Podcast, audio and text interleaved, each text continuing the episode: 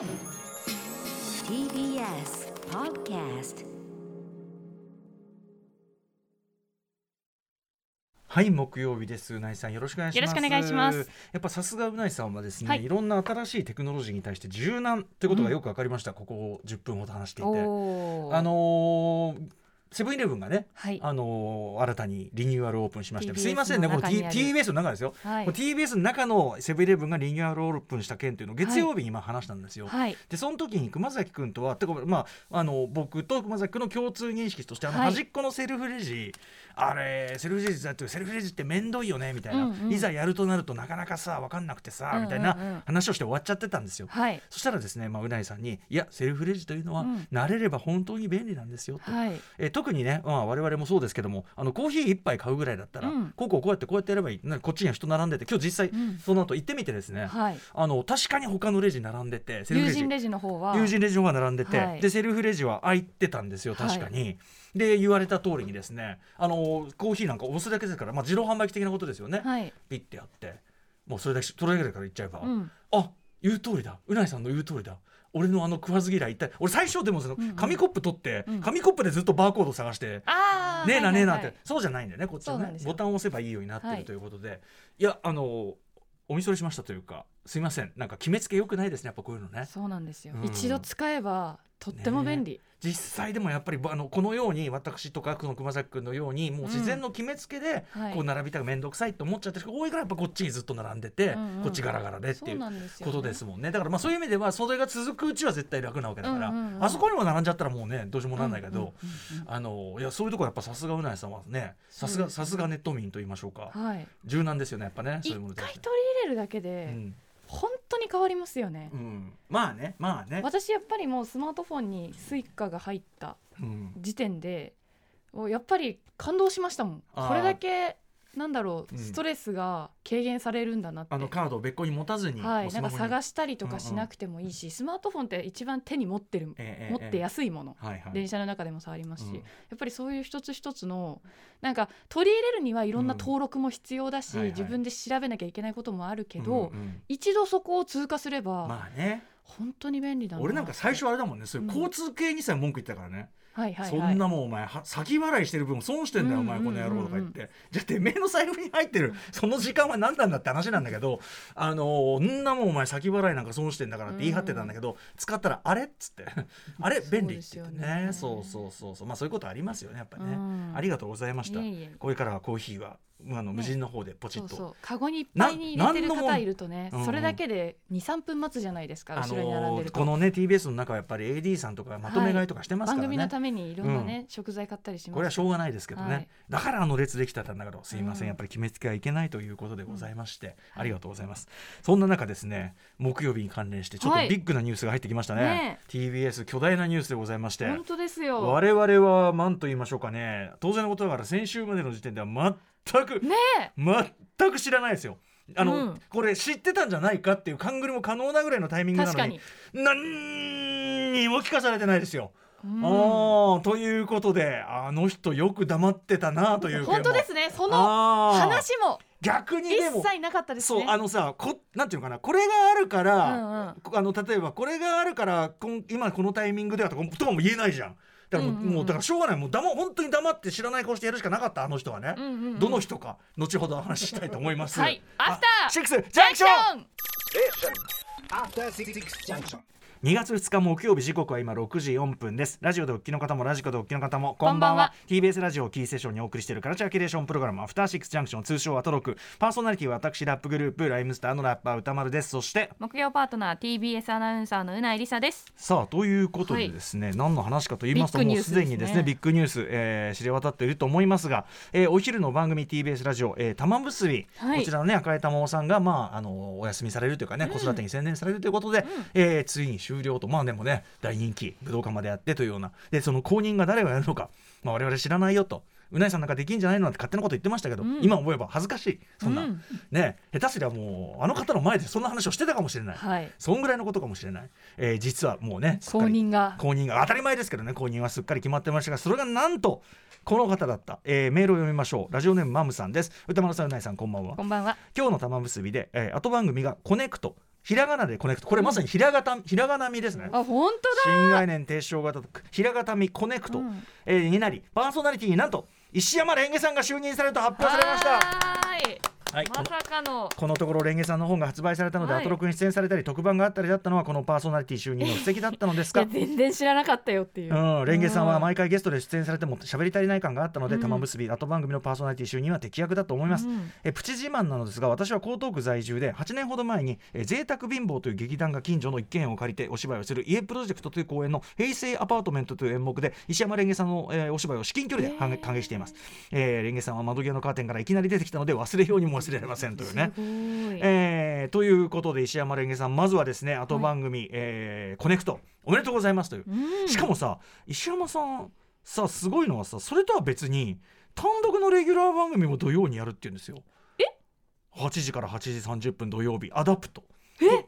こっちもひらがなみ。本当だ。アダプトとコネクト。これすごくない？ここれちょっと前代未聞じゃない？そうですね帯もやりつつ、うん。収録番組かな？まあまあ土曜日の夜もやって。あの今もやってたじゃない俺ね。それはそれこそ私だってね占有時間長い時間ありましたけどね、うんうんうん。ただ同時発スタートはないよ。すごいですね。最初どっちかがあってどっちかですよ、うんうん。それは。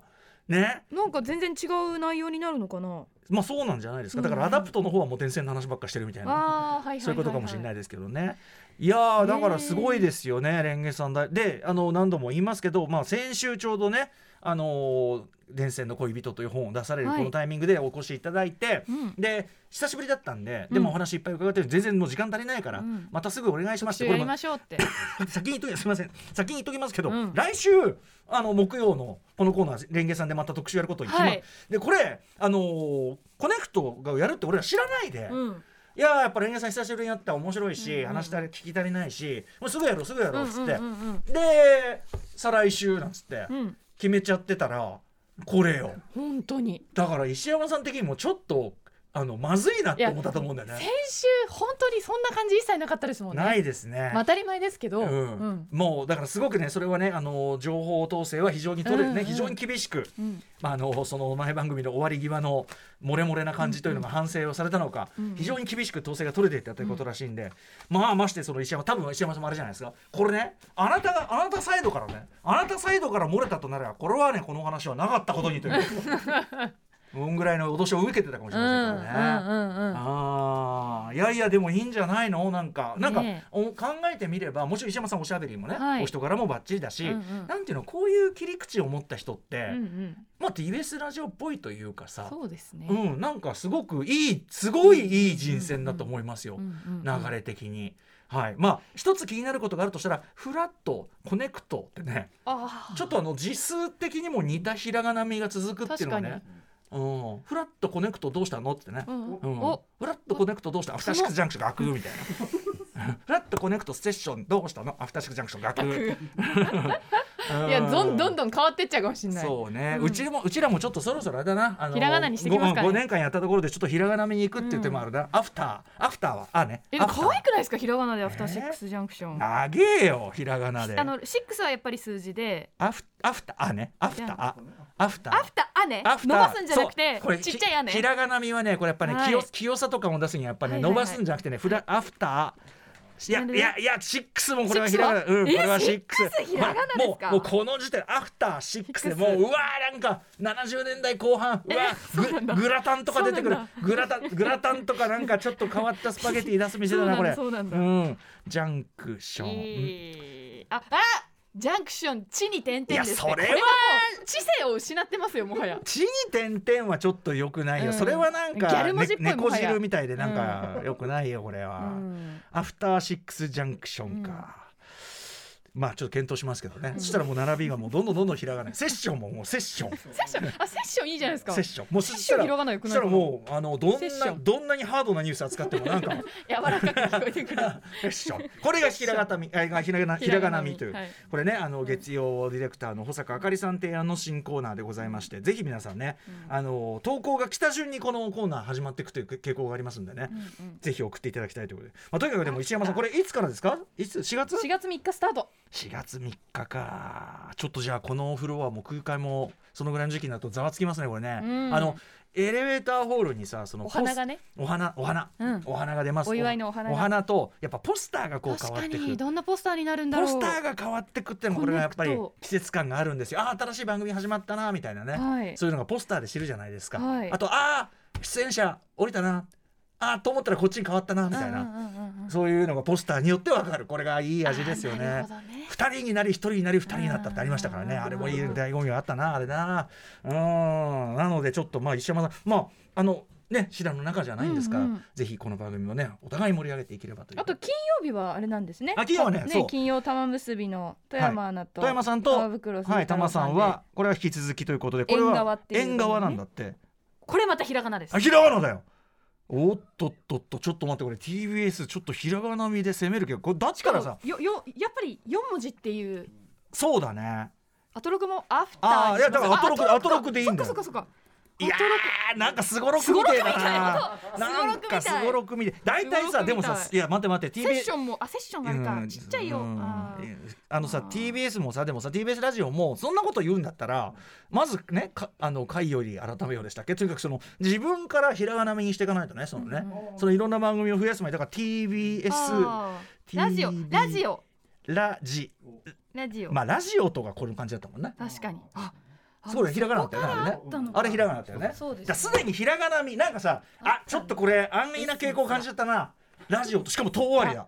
遠割りラジあオと。本当だ。えこれちょっと待って待ってなんかそういうさひらがな4文字でと終わりみたいなさ。なんか親しみやすさ？えー。近寄りやすさ？本当ですか？そのジブリの作品がなんとか「の」を入れるとヒットするだのさ。はいはいはいはい。そういうそういうようなことなんなんかだいぶちょっとそれ考えると続いてるね。4文字の「と」ラジオとフでラット。もアトロクも入ってますよ。え？アート。ロク途中だもん。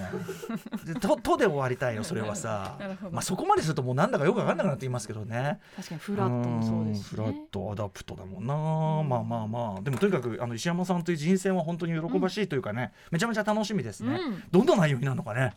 毎日ですからあとパートナーパートナーじゃまだこれから。そうですね。あパートナーっているんだよね曜日ごとのあそれそれすらねそれすら分かんないパートナーやリスナーとともにコネクトをキーワードに誰かの教えてと誰かの知ってるをライブアーカイブでつなげるコミュニティプログラム。うんまあまあまあちょっと分かんないけどさ、うん。それはさ。具体的にどんな番組になっていくのかって感じです、ね、パートナーだってねそんなままださパートナーって言ってるけどそんな人間とは限りませんからね。確かに。そんなのは。だって。AI の時代。いやいやもうそれだしその動物？多様性。はいそうですね。やっぱりワンワンっつって。月曜は犬。火曜は火曜火曜は猫。キジケンケンね水曜日猿うん。やっぱり動物ですからこれはもう日々ねコンディションも変わりますからこれはそういうそういう手だってありますしね。うん。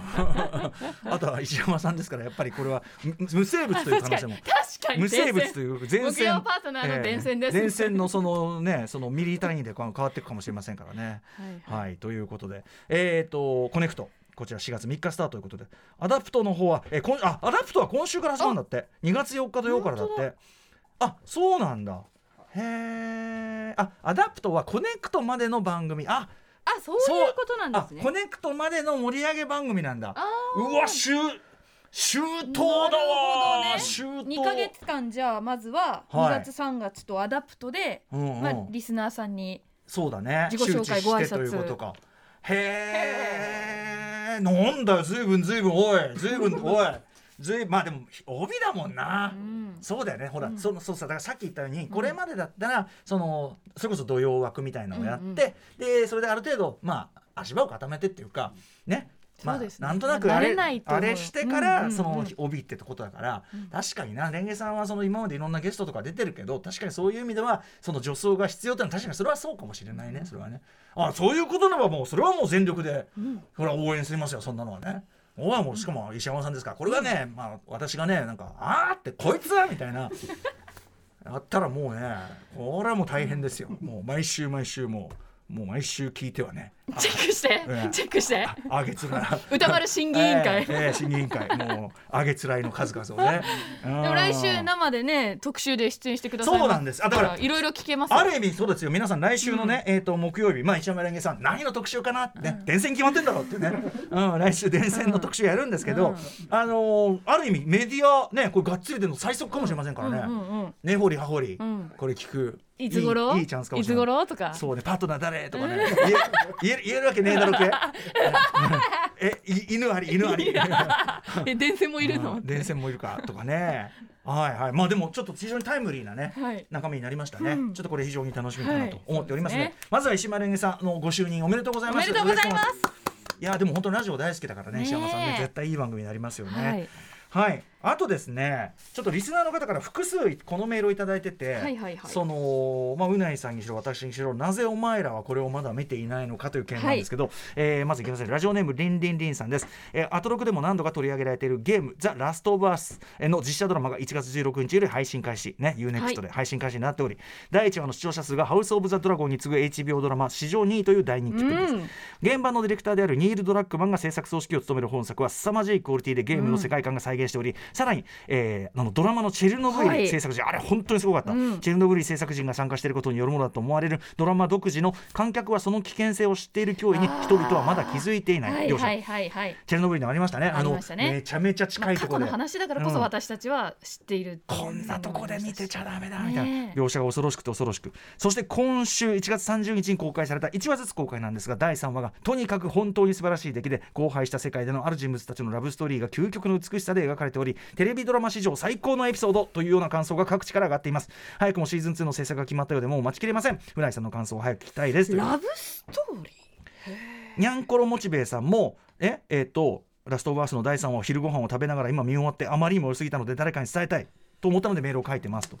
でとにかくドラマの本数とは関係ない、え2人の中年男性が主役の脇道の話でありながらラストオブアースの本質がぎゅっと詰まったようなってことらしいですよ。えランチを食べながら一人号泣してしまいましただって、えーとにかく、えー、とゾンビ物語だからと敬遠してしまうという人だとしてもこの3話だけは見てほしいとで言いたいほどの感動を僕は胸に刻まれてしまいましたですって。あ歌丸さん。はい、あれだ。うん、何？え歌丸さんザラストバスパート1プレイされあもちろんですよ。はいはい。ありありましたよね？うん。あの罠をたくさん仕掛けてるうんうん。あのおじさん途中に出てきた。はいはい。で彼確かそうでしたよね。わあの実際にゲームの中の描写ではなかったけどそういうのを匂わせる話ちょっと待って待って待ってちょっとほらまだ見てないんだからえでもほらほらでもそその話じゃないですか、まあ多分まあそうそうだけど、うん。ほらいやきこれ聞聞いてる人が聞いてる人がまだみやってない人きあのみ見てない人もいるからはいちょっとはいはいはい。ちょっとちょっとそこは失礼しましたそこはあれしましょうはいまあ、2人の中年男性っていうワードはね、はいはい、そうだね。ちょっと言っちゃったな、うん。言っちゃったなこれ。すこれしまった。ここ読むんじゃなかった。しまった。そうなんですよ、まあでもでも。ででなんで我々がまだ見てない、まあ私はちょっと単にいろいろ他が忙しくて見れてないんですが、はい。うなぎさんなんかいの一番に見てもよかろうに。あ私はもう完全に決めてるんです、ええ。絶対に見ないって絶対絶対いい違う絶対今はでしょ？今は見ない。今はでしょ？語弊があるんですよ。あのねなんでかって言いますと2月13日月曜日からゲームの日本語版を務めたうん。あの声優さんたちが完全に吹き込んだうん。日本語版ドラマが出るんですよ。えっともう日付が出てるんです2ね月13日からです。うん。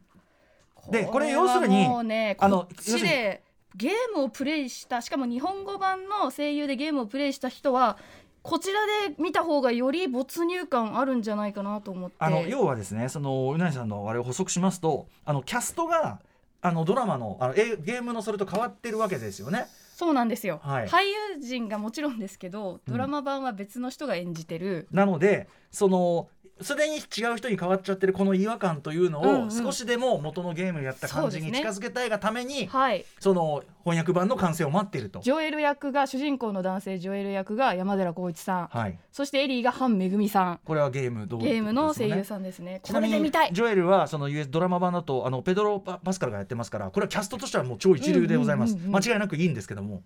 ということでその違和感を少なくするためにそうですねもう一回何日からですか日本語版は？2, 2月の13日ですうんね。というか私違和感を少なくするっていうよりもよりゲームプレイとして見てみたいなっていう感覚があるんですよね。うんうんドラマだけど2月13うんドラマだけどゲーム実況を見てるような感覚でちょっと見てみたいなっていう。なるほど、はい。うん、だからこそ日本語版を待ってます。ちょっと今だから翻訳ねあのーなんだあの字幕版しかないのでということなんですよね、でもこんな騒ぎになってるみたいなんで、まあうん。そのドラマとしての出来は間違いないんじゃないですかこれは。そうですね。ちょっと楽しみになってまいりましたということで、また今期も結局リアルタイムで見なきゃ今大奥もずっと毎週やってて私見ちゃってるんで。これも UNEXT でね NHK パックで見てますけども。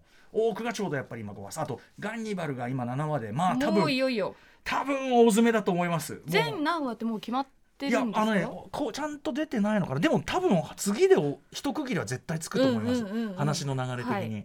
はい、あのガニバルめちゃくちゃすごいことになってます、うんえーというような感じで非常に楽しみが増えてます。あの必ず近いうちに近いうちにというか私は別に翻訳でもあの見るのはやぶさかでないんでこのちょっとラスアス来週かその先あたりにはお話できるようにしておきたいと思いますはいということでありがとうございます、えーカルチャーキュレーションプログラムアフターシックスジャンクション今夜のメニュー紹介ですこの後すぐカルチャートークには TBS ラジオジェーンス生活は踊るや金曜ボイスログの選曲でもおなじみ音楽ジャーナリストの高橋義明さんが2週連続で登場です。はい、えー日本時間で来週月曜日2月6日に発表されワウワウで中継もされる第65回、えー第65回グラミー賞の注目ポイントをよし君に解説していただきます。そして7時からは日替わりでライブや DJ プレイをお送りする音楽コーナーライブディレクト今夜のゲストはこの方です。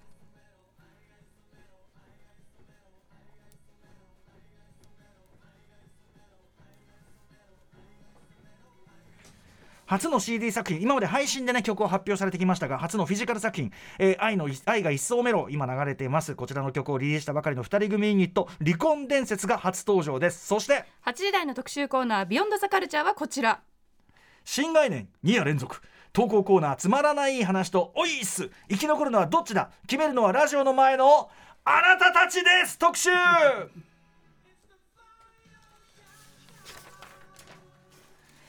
当番組で毎日皆様からのお便りを紹介している新概念提唱型投稿コーナー。先月には新企画のアイディアを歌丸さんやスタッフが出し合うプレゼンウォーズを放送しました、はい。でその中でまあくしくもと言いましょうかね。私が提案した、うんもう許してはおけない私何度も言いましたよねがまあ一はい。番どこかどかメールが来ているので、うんうん。こちらを昨日特集で放送しまして、大いに盛り上がりました、うん。もう日比ちゃんの頭にあんなに血が上るとは思わなかったというね。すでに大成功、そうですね、はい。あれはでもどっちかっていうと特集でまとめてやる方がいいねということにはなってます、なんで毎週のコーナーはまたちょっとねいろんな枠がありますんで。ということで、はいその流れを受けて2つの投稿企画「つまらない話とおいしさ」を週替わりでお送りすごすることでかえって統率の取れていた我らが説明がいるの。大きな決断を。帰って 帰ってどうぞ、はい。あのあれです。えっとなんだっけ、はい。あとハイアンドローハイアンドローハイアンドロー。はい。もう説明がいるんだろうな。はいはい。はい大きな決断を下します。うん。いい流れの時こそやはり決断しなくてはいけない。変化をええまあ攻めていかなくてはいけない。つつまらない話はい。とおいっす、えー本日どっちかは残しどっちかは本日終了ということになるわけでございます。はい。ということで、えー具体的には今夜の8時台2つの企画の最終プレゼンテーションを行い、えー最後に皆さんからどちらの企画をこれからも聞きたいかを、えー、ツイッターアンケート機能を使って投票していただくというシステムになっております。はい。ということで皆さんアトロクの公式ツイッターぜひ今すぐ立ち上げていただきましてフォローしていただけると嬉しいです。そして8時台に備えてください、えーそれぞれの投稿もまだ間に合いますので盛り上げたい人応援したい人は歌丸アットマーク TBS.CO.JP 歌丸アットマーク TBS.CO.JP まで送ってください。はい、えー、ということで2つの投稿企画生き残りを決めるのは投稿者の皆さんそしてラジオの前のあなあなたたちです。合わなかったこれそれでは「アフターシックスジャンクション」行ってみよう。Station. After Six Junction. ちなみにやっぱりその位置関係が変わったりするだけでいろいろなんかふわふわしちゃうっていうかセブンイレブンが全く逆の位置に行ったでしょ？はいはいはい。あれによってなのか分かんないけどやっぱちょっとぼーっとしてて俺。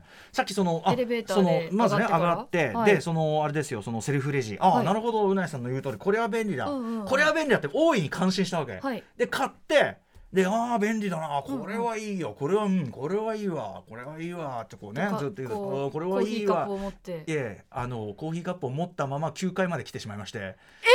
であっていう。い中身入れないで、ええあっつってで慌てて戻ってでこの慌てて戻ってコップだけこう持ってさそこに入れると、これあ万引き行為みたいに見えねえかなっつって、うんうんうん。しょうがないからこうあのレシートこうやってこっちが左手側に持って 持って怪しい怪しいもんじゃございませんみたいな感じでやって入れて、はいはい。で入れてね、はい。でもう一回エレベーターで9階降りてきたはいはいはい。でこれが多分、うん。かつてのセブンイレブンとの位置関係で言うと逆だからあ逆に言っちゃ間違